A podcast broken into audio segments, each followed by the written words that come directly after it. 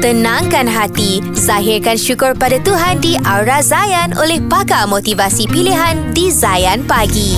Assalamualaikum guys. Saya Farzana Rais. Hari ini insya-Allah kita akan bercakap tentang hati.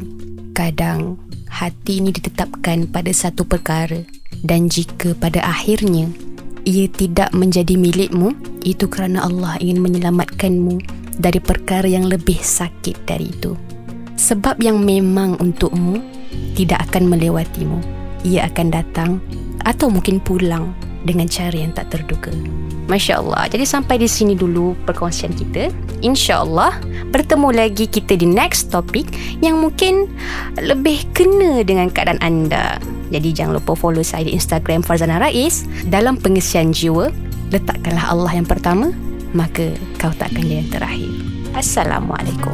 Nantikan perkongsian berikutnya di dalam Aura Zayan daripada pakar motivasi pilihan hanya di Zayan Pagi. Zayan, destinasi nasyid anda.